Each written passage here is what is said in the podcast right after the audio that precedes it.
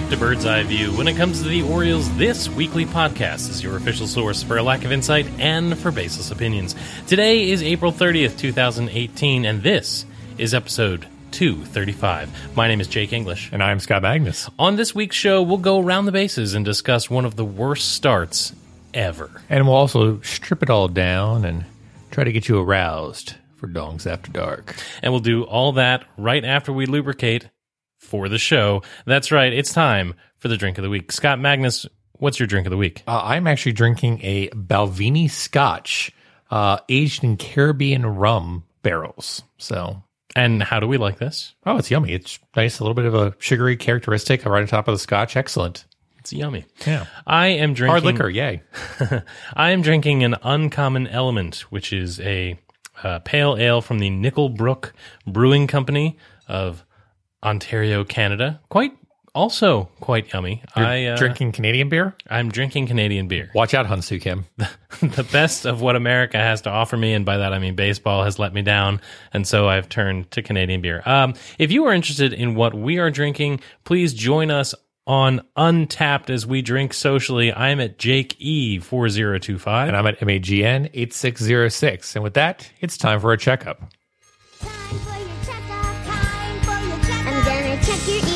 Your ears, check your eyes, find out how much you've grown. Time for your checkup. Gonna listen to your heartbeat, fix you up, ready to go. Time for your checkup. it's okay if you giggle. This will only tickle a little. Time for your checkup. Time for your checkup. Jake, the nightmare is over. Mark, Is it? Mark Trumbo is back. Oh, thank goodness. Mark Trumbo is back. Everything is good in the world once again. Well, I mean, we do need a disappointing first baseman on this team, right? Oh, Oh, oh, yeah. Um, nothing much going on with Colby Rasmus. thank goodness. Jonathan Schoop, it sounds like he's itching to get started doing going on a rehab assignments, but the Orioles are not really pushing him any further. And Zach Britton continues to get updates from the Baltimore beat writers of uh, activities that he is taking. But I feel like we're missing one big storyline that happened this week. Well, you did miss a major injury. Oh, okay. This is an injury that will just rock the Orioles to their core. Jim Hunter had a paper cut. One day ago, this very time yesterday, we were learning that Luis Sardinas was sent to the DL. Scott, this is this is shaken Birdland. Is he still on this team? Uh, no, apparently not. He's on the DL. Yeah. Obviously Tim Beckham going out for a prolonged period of time now um, is is the big story, of course, in the medical wing. Um, it sounds like this has kind of been bothering him throughout all of since the beginning of the season. Jake, um, do you think this explains any of his issues so far at the plate and in the field? I hope so. Um, I was ready to accept that this was just Tim Beckham. I was I was ready to accept the way everything else in the season was going. That uh, you know the flash in the pan that we got in August of last season was too good to be true. So all I can do at this point is just hope, hope that when he comes back, he's somewhere in between what he was last August and what he has been to start the season. Yeah, I mean, it was a pretty awful beginning of the season for Tim Beckham.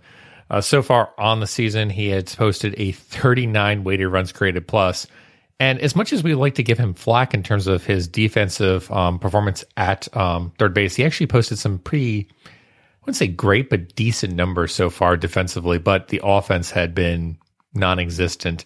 Um, On on a team that had too many number nine hitters, by the way. Sure. I, I mean, I think the big thing is, you know, looking at Tim Beckham's numbers, um, you know, the walk rate was pretty much where it was. The the the strikeout rate was exactly where it was, but it was the power that was gone.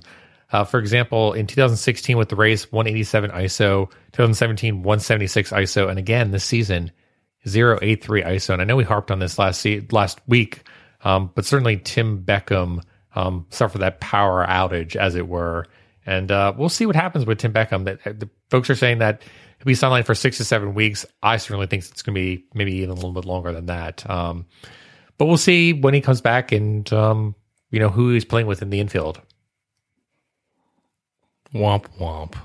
So other aspects in terms of the um, it, it, of the medical wing that we need to cover. Uh, Corey Seager uh, went out with Tommy John surgery uh, today as well. Yeah. Yeah. Tim Beckham, not the most interesting injury of the season. But Scott, let's get to that. We'll get to that later. Okay. Well, let's go ahead and do 280 characters or less this week on the Twitters. This week on the Twitters. Uh, folks, it's Baltimore. The Orioles are doing poorly. So clearly, that means it's football season. It's time for a rare bird's eye view football tweet. Uh, evidently, the Ravens also still think it's baseball season. This is a tweet that comes from Ryan Wormley. Are they still doing the uh, Orioles Uncensored podcast? I don't think so. Boys, come back. Uh, I was your number one fan. Uh, Ryan Wormley, I guess formerly of the Orioles Uncensored podcast, uh, who tweets at Ryan Warmly. No surprise, a team from Baltimore would draft a failed pitcher. Dot dot dot. Just didn't expect him to be a tight end. Well played. Well played. Well played. Uh, similarly, on the same topic, uh, this will go into the ouch category. Uh, Sung Min Kim, uh, you can follow him at Sung underscore Min Kim. Actually, really great guy. Does some really great posts uh, about the KBO. Um, writes for the Athletic, which everyone does basically. Fortunately, he's a Yankees fan, but also he's a Terps fan. So I think this all balances out at, at the end. Um, As long as he keeps his Yankee fandom behind a paywall that I can't access, I'm fine. And he tweets as follows. Uh, former Pirates first baseman Hayden Hurst selected at number 25 by the Baltimore Ravens. The Pirates picked him in the 17th round in 2012. Haven't seen a Baltimore team regard a former Pirates first baseman this highly since Pedro Alvarez. Yeah. Ouch. Mm. It's true, it's ouch. Scotty, we do not generally use this week on the Twitters to shame people, Oh, but I'm not above it. yeah. And there was a tweet worthy of shame. Sunday, you and I went to a baseball game. And as is our custom, we took a picture of the stadium from our seats and said, Here is today's bird's eye view. Ha ha ha, very funny. Someone tweeted down here, and I'm just gonna I'm just gonna throw this out there. This Just gonna comes shame them. this comes from an at Abrams 1985, a Mr. James Abrams, who tweeted back, "It's no Yankee Stadium." Dot dot dot. To which I can say, thank God, thank God, it is not Yankee Stadium. And you know what, Mr. Abrams, if that is your fake Twitter name, let me have this. All right, we're going back into an age where I have nothing. My team is crap. Yours is going to walk in and beat me three times out of four. Well, except for that other one. And your quote unquote fans are going to take over my stadium and make jerks of themselves. And I cleaned that up so that Scott didn't have to put the soundbite in. Ba-ding. Just let me have the fact that we've got a gorgeous stadium and get out of my mentions. Yeah. So, Jake, you're telling me there isn't a chance. This tweet comes from at D Szymborski. Uh, the last team to make the playoffs starting the season 6 19 or worse in their first 25 games were the 1877 Rochester Light Grays, a team I just made up. Yeah. I believe there was an article on Fangraphs earlier this week that said the Orioles' chances for a playoff now are 1 in 1,000. So you're saying there's a chance. Yeah. All right. We may have made a mistake, Scott. But we always make mistakes. It's time for us to own up to it. It's time for us to to show a little responsibility here. This tweet comes to us from our friends at Eutaw Street Report who tweet at Eutaw ST Report. We keep talking about Trumbo and the Pies, but what's the O's record since Bird's Eye View Baltimore went off brand and had an optimistic episode? Hmm? Tweeting his answer to himself, he said, The answer is 2 and 11. Ouch. It's not, good, Scott. It's Not not, good. good. The Orioles are a terrible, terrible team, folks, and they will never rebound from this. Never. Ever, ever. Uh, this next tweet comes into the category of killing off excuses from the press box and, well, destroying any articles that Steve Melewski may have posted that day. Uh, Britt Ghiroli posts as follows from at Britt underscore Ghiroli. Tampa Bay has scored eight runs in five consecutive games, by the way. So please, no more excuses about the bats need time to heat up. Weather is no longer an issue either. Yikes. Ouch. Somebody doesn't like covering losing baseball. Yeah. And our last tweet is one that shows that we start them off young here in Birdland. This is a tweet from the O's Sunglasses Guy, of course, tweeting at O's Sunglass Guy. My son's first game, hashtag Birdland, hashtag teach them young, with a lovely picture of John and his family, including their young son at uh, what I believe to be Sunday's game. That looks right. they look bundled up, so they must be. Uh, John, well done, and uh, you know, Mazel Tov, all the best. to Hey, and uh, get some sunglasses in that kid. I know, Seriously, It was a bright day. that kid was unprotected. Yeah. You don't want an unprotected child, Oh my goodness! right, Jake? And with that, we should probably run screaming from this week on the Twitters. All right, well, let's go around the bases and descend into that which is Orioles baseball.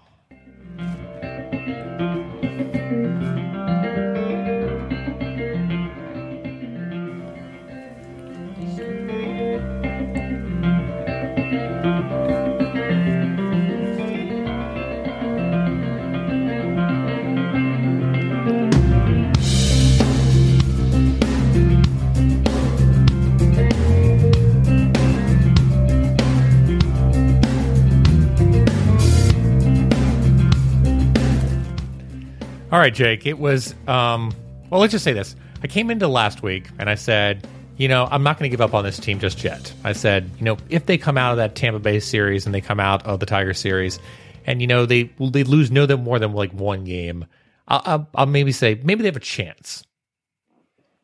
Are you telling me that you didn't look at what you saw last week and find hope? Scott, you're not looking at this the right way. Okay.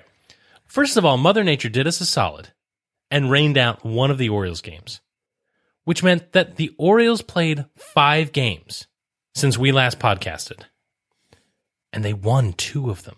Scott, that's 40%. They have raised their winning percentage in this past week to 40%. So what you're saying is by this exponential growth in winning percentage, we should be at, you know, a thousand winning percentage any day now. If not 2,000. Right. Oh my goodness. All right, well let's go to first base because the Orioles can't seem to get there.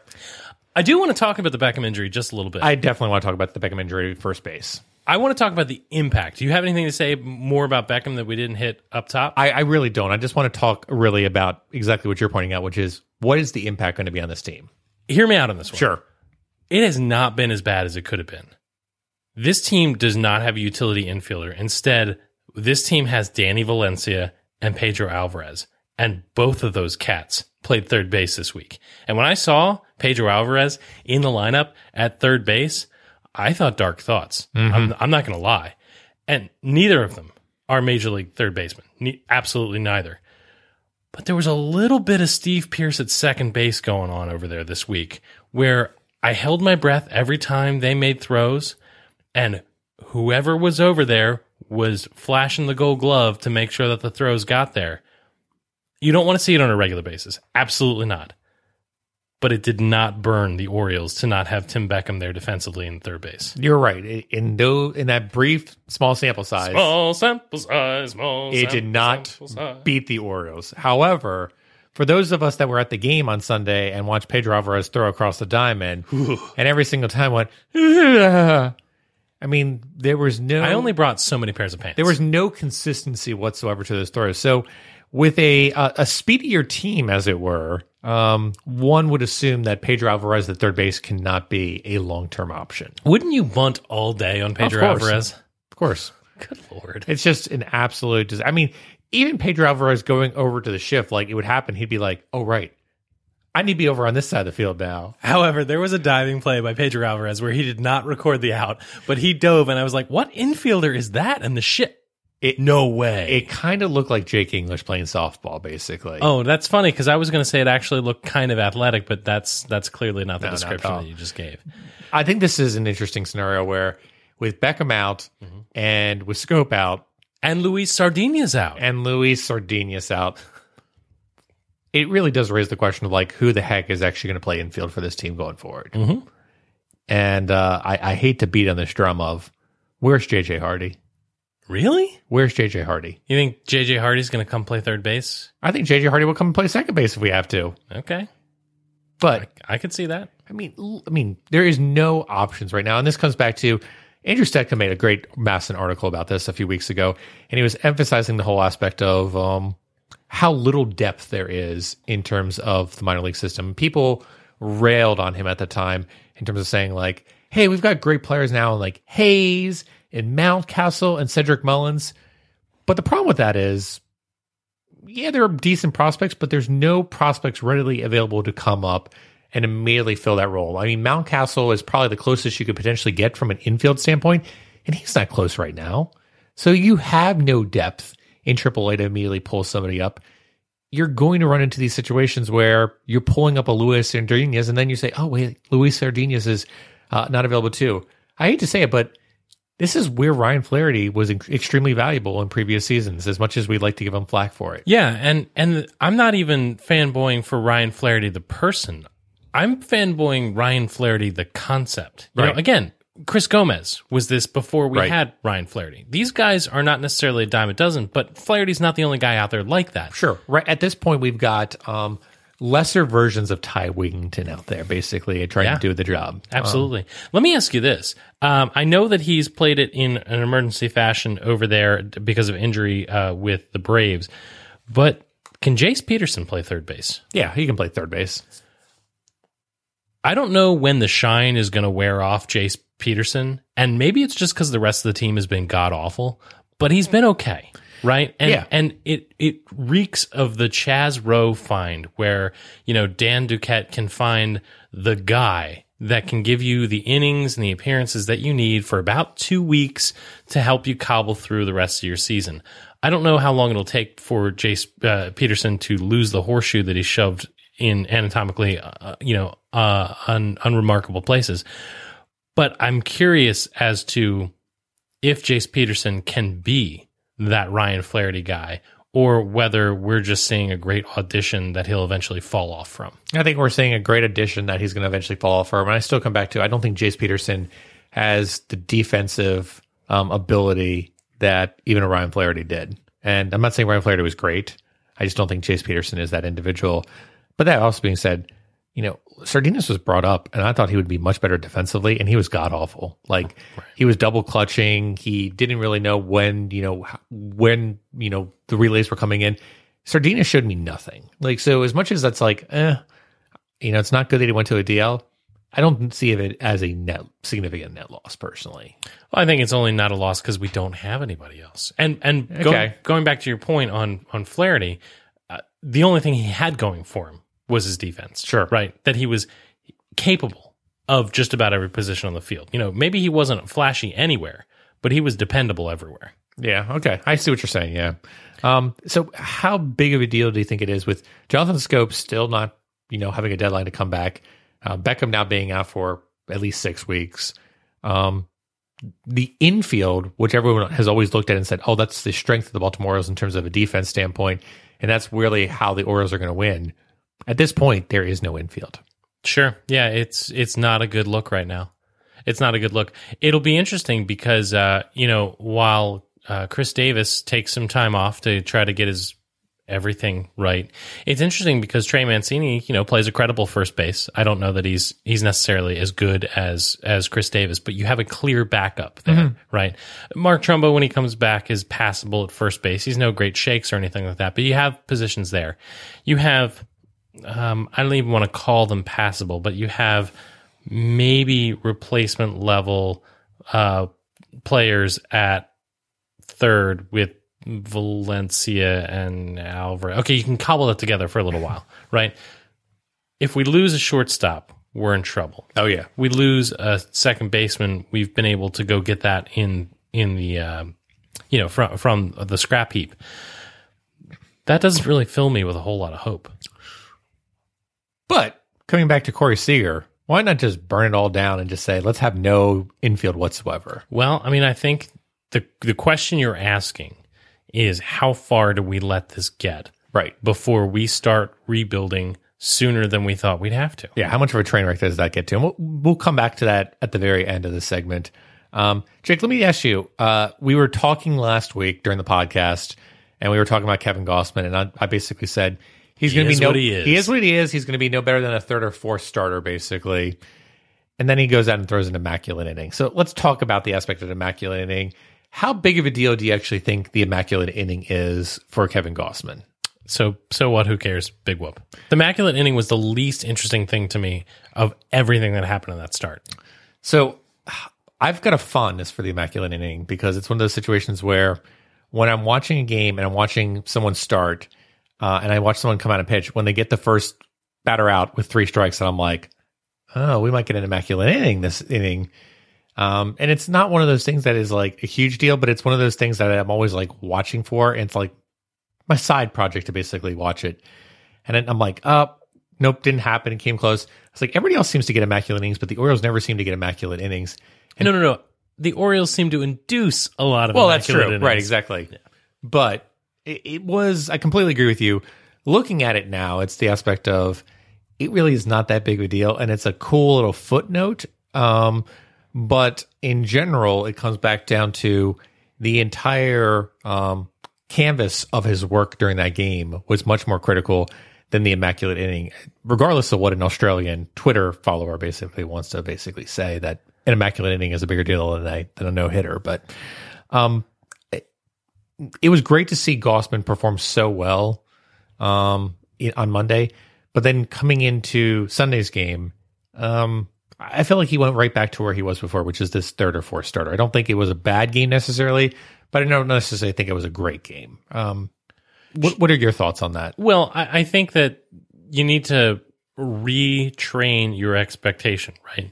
Because I feel like we were feeling very down on Kevin Gausman. And if he had gone and thrown a real crapper before Sunday's game, you would actually be enthused by what you saw on Sunday. Sure. So I think that eh, okay, and excellent right before it is probably a, a great place to be. Yeah. Right? Because if he's teetering between just okay and excellent, that's a lot better than teetering between just okay and awful. So uh, Dan Szymborski, who we love to follow, uh, had this interesting tweet yesterday, and he said Kevin Gausman now has a 2.97 ERA since his first start. Um, I mean, do we basically just say, you know, we're giving Kevin Gausman a hard time because you know Dylan Bundy is pitching so well, and maybe we should come back and say, you know what, maybe Kevin Gausman is a decent pitcher, and we're giving him a lot of flack. I mean, we've talked about this in previous seasons where he has posted uh, performances that put him in the top 30 for Major League Baseball for you know certain portions of the season.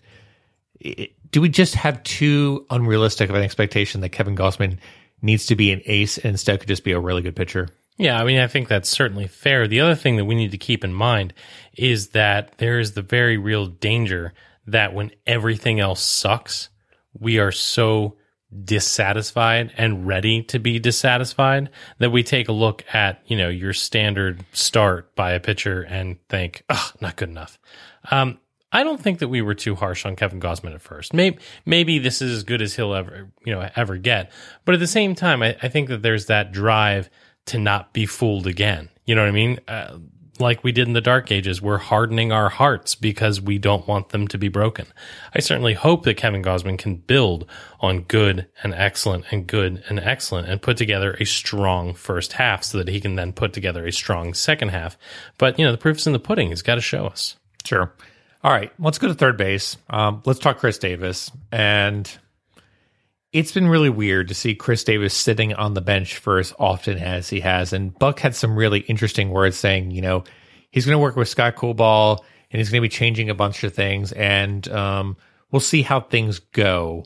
Um, but it certainly didn't seem like Buck was basically saying, like, he's going to bounce back from this. We know he's got the track record for it. It was more just like, he's working on a few things and we'll see how things go. Like, at, at, at a certain point, do you think Buck is basically saying, if it doesn't work out, we're going to have to cut bait? I don't think there's that because I think with the contract scenario, it's too big for Buck, right? But I do think that you're starting to see the frustration leak out. And I, I think that Buck, you know, Buck is a Chris Davis guy. He wants Davis to do well, mm-hmm. but he's killing the team, right? He's just killing the team. And I think that there's a, a level of frustration, but also just realism from Showalter that we haven't seen. I, I think that this, and I'm I'm trying to be careful with my wording here, but this benching that we've seen, you know, two games off and then the off day, I think that this benching is a good sign. And I think it's a good sign because it shows that they're not just going to play him at the expense of the team because of the contract. Yeah, you can't avoid him forever. And no, I don't think they're going to cut him. But when he's doing absolutely nothing, they're willing to at least give the team two games without him. Right? Okay. I, I, I see what you're saying. I mean, at eventually, at some point, though, it is the aspect of, and we've talked about this in previous seasons. You've already sunk the money into it. So if he's not going to get better, it comes back to the Ubaldo Jimenez situation, which is at what point do you just basically say it's not worth the roster spot? We're just going to say this was a huge mistake, um, in a, in similar Arrested Development style, and just say we're going to move on and basically fill it with some other roster spot. I'm not saying I wouldn't cut him. Right. I'm saying the Orioles won't cut him. And I think that your example of Baldo Jimenez is a perfect example. Right. You know, Jimenez was weapons grade terrible for four years and they kept running him out there. You know, uh, most notably in a game that should have featured Zach Britton. But uh, they'll do the same with Chris Davis. I don't think we're at the point yet, and I, I don't know what point that could possibly be that they cut bait, but they're going to do everything they can to try to get something out of Chris Davis because they're stuck with him. So let's talk about the one thing that you were talking about before, which is Trey Mancini um, at first base. Do you think moving Trey Mancini to first base and just saying you're going to be our first baseman going forward in the future, and basically saying, you know, you did an okay job in left field, better than we expected, but we want you to be our first baseman going forward in the future. Do you think that's the move the Orioles need to make, and then build that off offense in the outfield around them, or do you think you just say? Trey, you're going to stay in left field until we can figure out what we're going to do with Davis. I think it's the latter. Okay. And I think it's the latter because of all the things that Davis doesn't do well right now. He still plays an excellent first base, right? I, I think I've been on record for a while now saying that he plays a really stellar first base. Maybe, maybe not quite gold glove uh, caliber, but maybe. Um, and for everything else, Trey Mancini is not being hurt by being out there, right? He's out there in left field trying to turn himself into a credible outfielder. How good a job he does is argu- arguable, but he's not killing the team out there, right? And it hasn't affected his bat. And in some distant day, in the post Chris Davis world, Trey Mancini has also shown that he can go back to his natural position and play it without any drop off. So, no, I think for the time being, he sits where he sits. Okay. So let's go to home plate. We kind of been alluding to this this whole situation.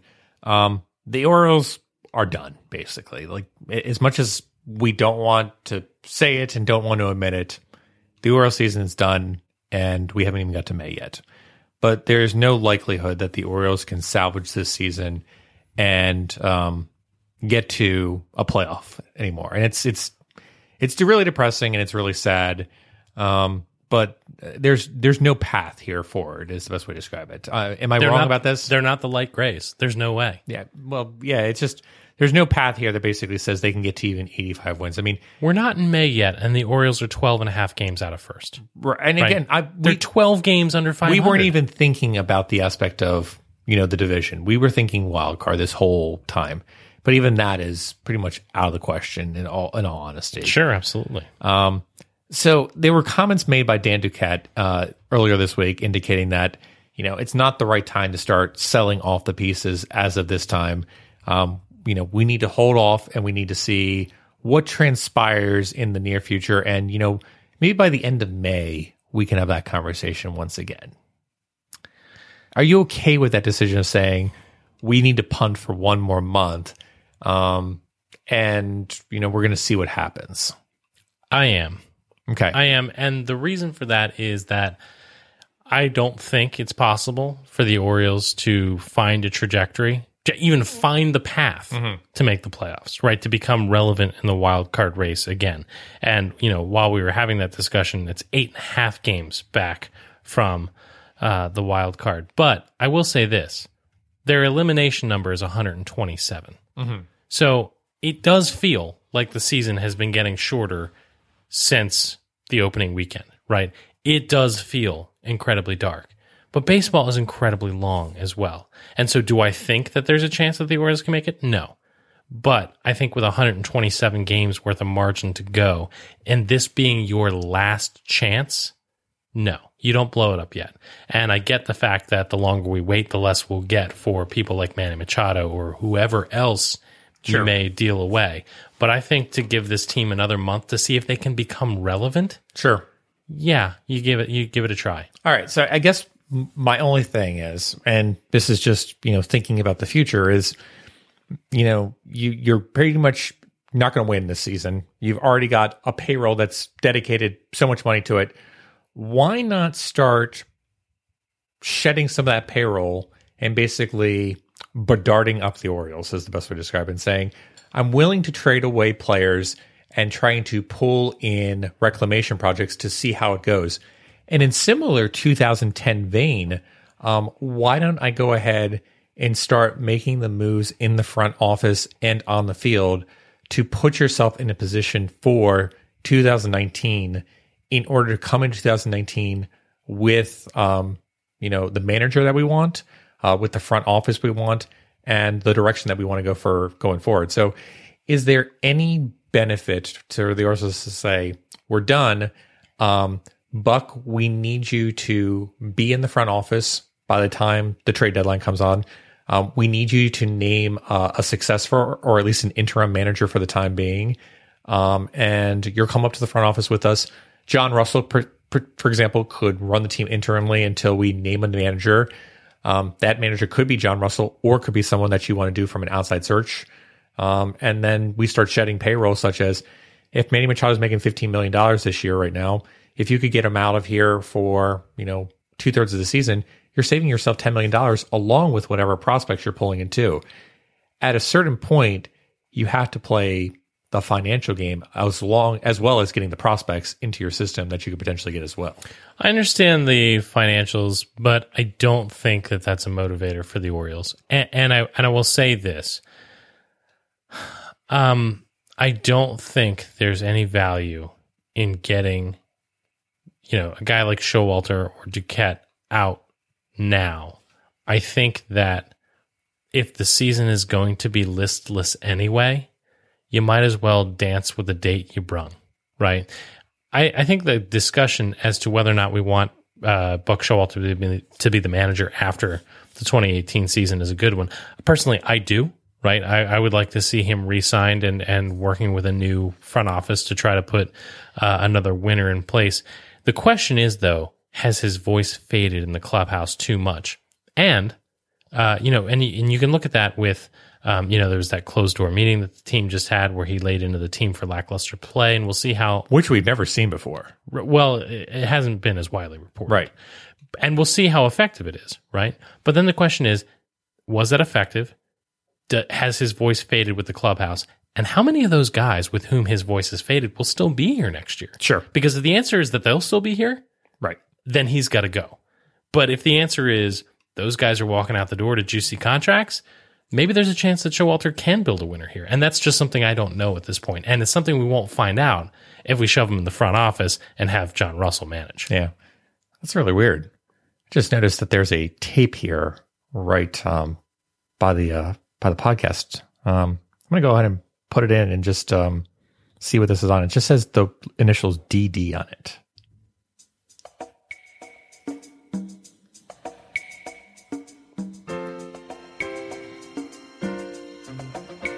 I'm terrified.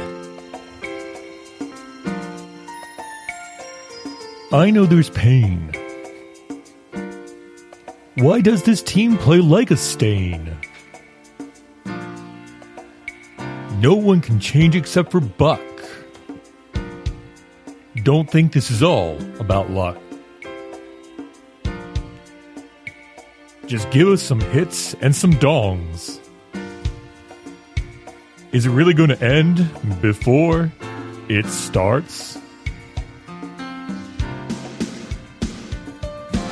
Someday somebody's gonna turn around and hit some dongs. Until then, Birdland, are you gonna put me down and make me want to cry? Don't you know? Don't you know? Things can change. Things can go our way if you hold on for one more game. Can you hold on for one more game? Things can go our way. Hold on for one more game. You were right to be scared. Dan Duquette wants us to hold on for one more Dan game. Duquette apparently wants us to hold on for one more game. I was just holding on for one more line. We don't need to hear any more lines.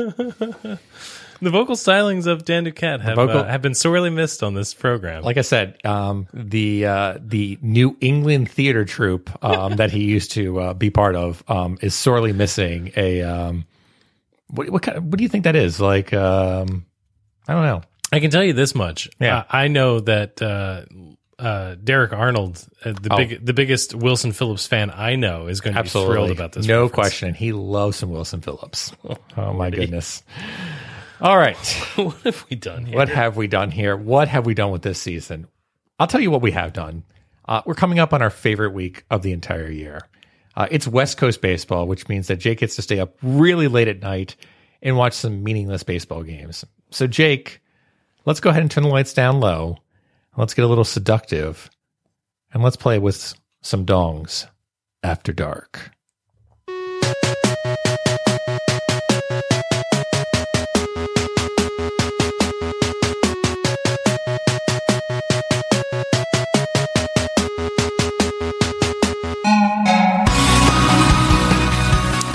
That's right, my friends. With the Orioles limping off to the West Coast with an unimpressive record, we have to take what few joys we can out of the 2018 season. Therefore, it's time for the return of our favorite hashtag, Dongs After Dark. Dongs after dark.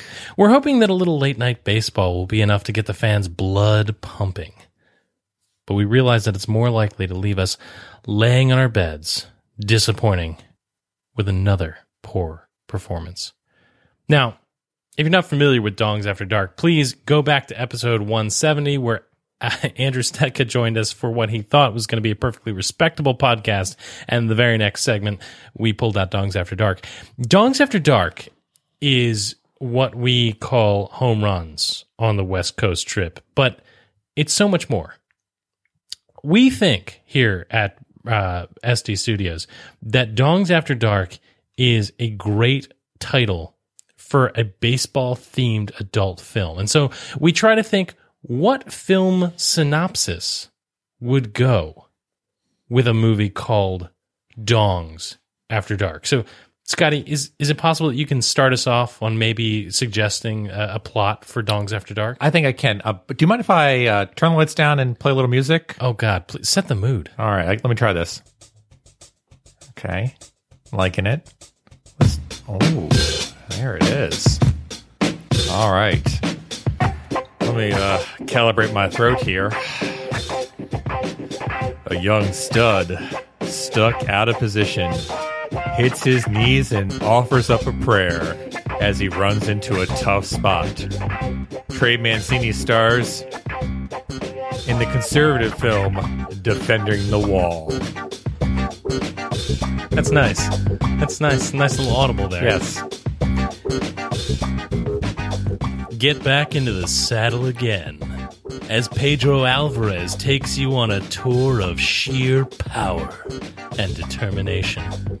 You'll be powerless to resist his charms as he goes off not once, but twice, like a bull in a china shop. Trying to prove that he can get it done where it counts, El Toro will make the most of his stick in this production of Dongs After Dark.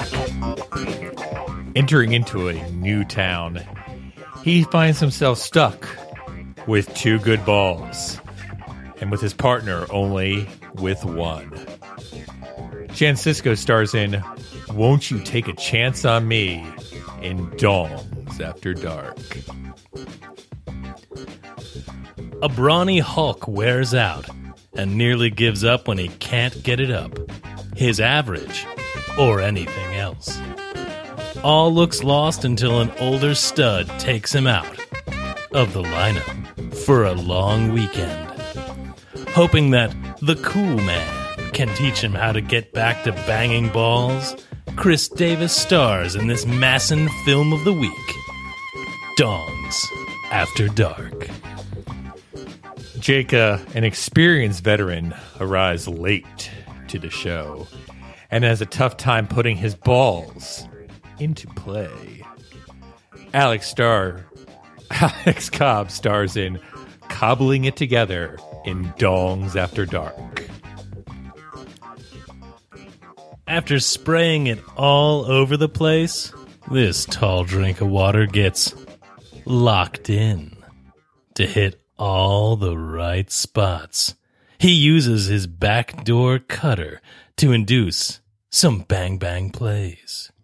It might make you grimace at first, but you'll soon find your O face as Chris Tillman stars in Dongs After Dark. So that's what Dongs After Dark is all about. Um, folks, let us know what your adult film for the Baltimore Orioles would be right now. And please try to keep it PG 13. In fact, at the end of every late night game, please feel free to send us your late night synopses of Dongs After Dark. This is an important part of our Orioles fandom. Hashtag Dongs After Dark. All right. Well, let's go ahead and figure out who won this week on Fantasy Boss. Gosh darn it.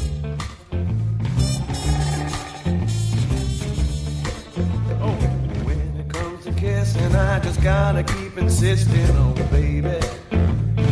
You sure do swing. When it comes to kissing, I just got to keep insisting on daddy.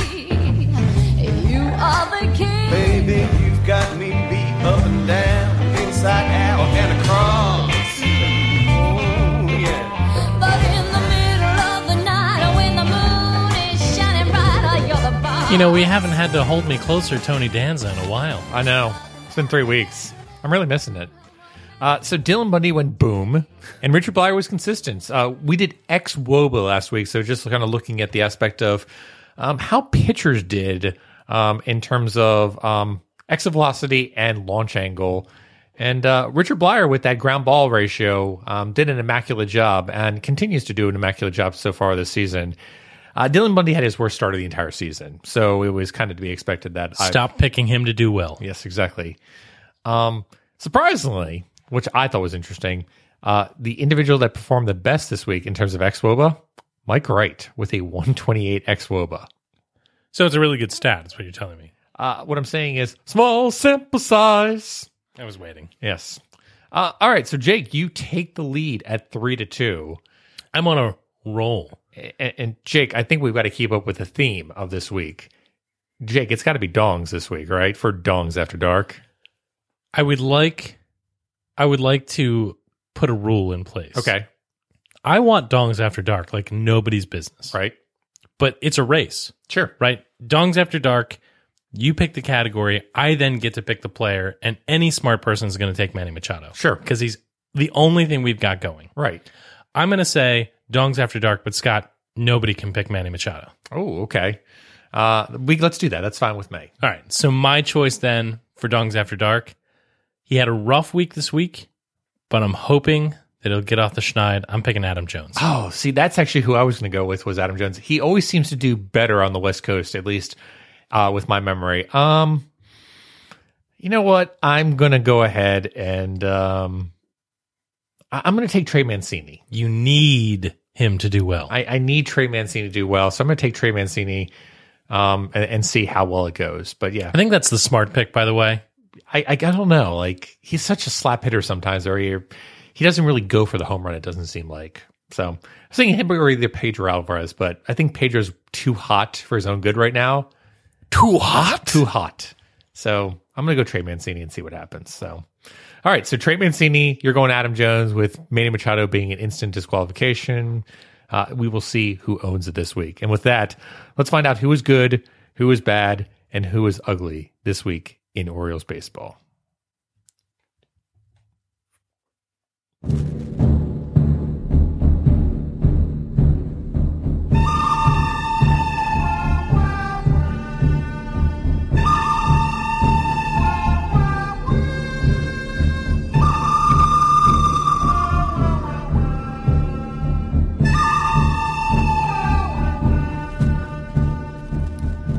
Right, folks. It's time for the good, the bad, and the ugly, where we break down all that is awful in Birdland, actually.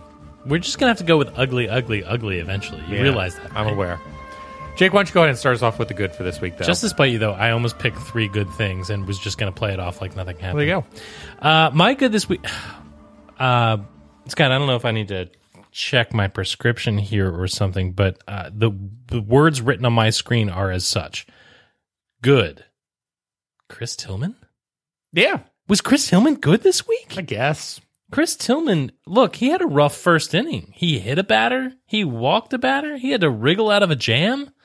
But Then he didn't give up a hit until the fifth inning. And in fact, he ended up with seven innings pitched with one hit. And he uh, recorded his first his first win in 22 starts. And more importantly, at least as far as I'm concerned, the first time that he had gone seven innings since 2016. Look, And he I- had some strikeouts. yeah, Yeah, strikeouts. I think he's a waste of a roster spot, but I hope to be eating crow. Look, if Chris Tillman can be anywhere near decent in the fifth starter role, that's excellent for this team. That's huge. Now, I'm not going to get excited after one start, but for one week, For one start. Chris Tillman was good. All right. Uh, we talked about it in uh, Fantasy Boss. Pedro Alvarez has been in fuego this past week. Uh, four home runs, uh, six RBIs, uh, posting up a 561 WOBA and a 258 weighted runs created plus. Yeah, Pedro Alvarez won several games this week for the Baltimore Orioles. Uh, me likey, me likey a lot, Pedro Alvarez. Well done. Yeah. All right, let's go to bad. Uh, Scotty, I have some complaints. Okay. Some complaints. Don't you always? Yes, Mother Nature. You and I went to the game on Sunday. Yeah. And that was not a good day to be sitting in the upper deck watching a baseball. It was chilly. It was chilly. I thought we were done with this crap. Of course, we go to a game on Sunday and the rest of the week is gorgeous. Oh, and the birds are out of town. Yeah. Mother Nature, you're on notice. Get your stuff together. It's baseball season. Yeah. Uh, for the bad, I'm going to go to your Freaky Friday situation, like you pointed out. Uh, Dylan Bundy had to be the bad for this week, um, posting up a uh, a ridiculous 13.5 ERA, uh, decent K rate, decent walk rate, but he just got the ball slapped all over the field and gave up a ton of home runs. Um, Dylan Bundy, one really really bad start, but it would have been nice to basically at least pull one from the Tampa Bay Rays. Instead, nada, nothing, zero. Try again next time. Ugh. So it sounds like pitching's been up and down. Let me break the tie. I'm going to my ugly Cashner. Yeah. Andrew Cashner was ugly this week. Six earned runs for a total of seven over four innings. Three walks, a hit batter, a wild pitch. Look, Andrew Cashner at this point has averaged fewer than six innings per start. I know that a you know a four inning appearance will throw that off in a small sample size, but we gotta hope for more consistency than what we're seeing, and we've gotta hope that we don't see too many four inning, seven run appearances. That was simply ugly. All right, my ugly is going to go into a similar category for starting pitching, and it's going to go to Alex Cobb, who has absolutely been atrocious. Um, three starts so far in the season, uh, 11.2 innings pitched, and is posting a uh, a whopping 13.11 ERA. More concerning to me than anything, though, is I look at this last start where Alex Cobb came out here. He didn't have a single strikeout. There are so many balls being put into play by Alex Cobb right now, and he's not getting that swinging miss.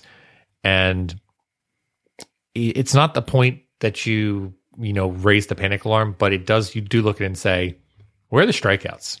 Because this is clear Chris Tillman territory of like, where's the strikeouts? And I don't know why Chris uh, Alex Cobb can't get those strikeouts right now, um, but his stuff is just not effective, and he's just dropping it right in the middle of the plate, and um, it's been pretty ugly lately. So hopefully he can figure it out and get it together sooner rather than later. Otherwise, it's a really bad signing. Womp, womp, womp. Um. All right. We'll blow some saves. Absolutely. All right.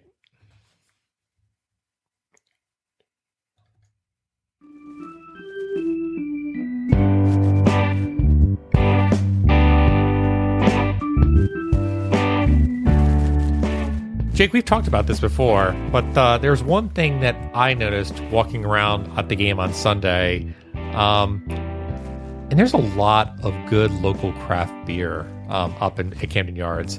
So uh, I didn't drink any because, as we talked about it, it was freezing. And honestly, it's not worth basically drinking a cold beer when you're They don't make shivering it. alcoholic or a hot chocolate. But I will say this much: just walking around the upper deck, the amount of flying dog and um, you know Union Craft that I saw, and um, Heavy Seas.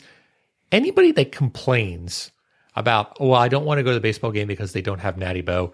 Shame on you. And honestly, you shouldn't even listen to this podcast. Natty Boh No, go ahead and is- listen. It's no, no, okay. no, no. Don't listen. Just the two of you that are out there, don't listen. Um, the the amount of you know people that are out there saying, "Oh, well, I want to drink Natty Boh because it's a local beer," it's absolutely ridiculous. Again, support your local breweries.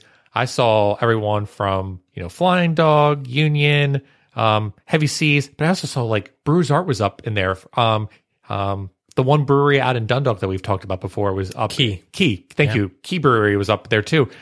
Again, I counted at least six or seven local breweries. I was just like, that's really cool. Like, if I wanted to come and drink just beer and not have to go to a bar, like I could come down here. I'd be paying an arm and a leg to do so. But, uh, you know, I do think that the Orioles have gotten a lot of flack in the past um, in terms of the distribution deal um, in kicking Natty Boh out of the stadium. But in reality, um, I do think they're doing a pretty decent job of getting a local product out there to the fans and giving them plenty of options in terms of the small, medium, and large as well. People just want to try different types of beers as well. And you know, it's funny. Baseball team leaves Milwaukee, eventually comes to Baltimore. The beer leaves Baltimore and eventually goes to Milwaukee. Yeah. Time is a flat circle. Here's something else I noticed at the stadium. If you've got a second, they're uh, in the process of building a new kids' corner. Yeah. uh, right by the escalator to the uh, club section and the 300s, uh, which will be nice for anybody that doesn't want to traipse all the way to the other side of the stadium uh, to go to the, the kids' play place. So it's going to be, you know, like a jungle gym type of deal, just like they got over on the other side. So good for you, Orioles, particularly after having, um, you know, uh, made sure that the kids can watch losing baseball for free. Um, you know, if they're going to be more kids, got to be more stuff for kids. So good for you, Orioles. Yep. Well thought out process. Yeah. So yeah, and it makes it actually makes me wonder if the additional playground wasn't executed after the announcement of Kids Cheer Free. I, I don't I don't know which way it was. it's an interesting thought because it does come back to you would have thought that a playground assembly would have been done right preseason, at during Right. the preseason. Yep. But nope, not the case. and that that is our show. Remember, you can find this and our entire catalog of indispensable episodes at birdseyeviewbaltimore.com. Bird's Eye View is available for download wherever it is you get your podcasts. Subscribe to the show on Apple Podcast, Stitcher, Google Play Music, and many others. Please remember to rate and review the show. We appreciate the feedback, and it encourages other people to listen for the first time. We love meeting new people and talking Orioles baseball with other diehard fans. Although sometimes it's a little too chilly for us to entertain guests in the third deck. Uh, email us at contact at birdseyeviewbaltimore.com. You can find us on Instagram, Facebook, and Snapchat, but the best way to get a hold of us is on Twitter, where we tweet at Bird's Eye View, B A L. And with that, Baltimore and beyond, I will bid you all a fond adieu, adieu. Good night, Baltimore. Be safe out there, and let's go O's. God, I hope they can get it up this week. I don't think so much. I think uh, They might need his prescription, is what you're saying? we're gonna look that look at that score and think, God, that's small. I really want to know how Danny Cat got into the podcast studio. Really. I I think it is a good question how that happened. Or Alan Smith.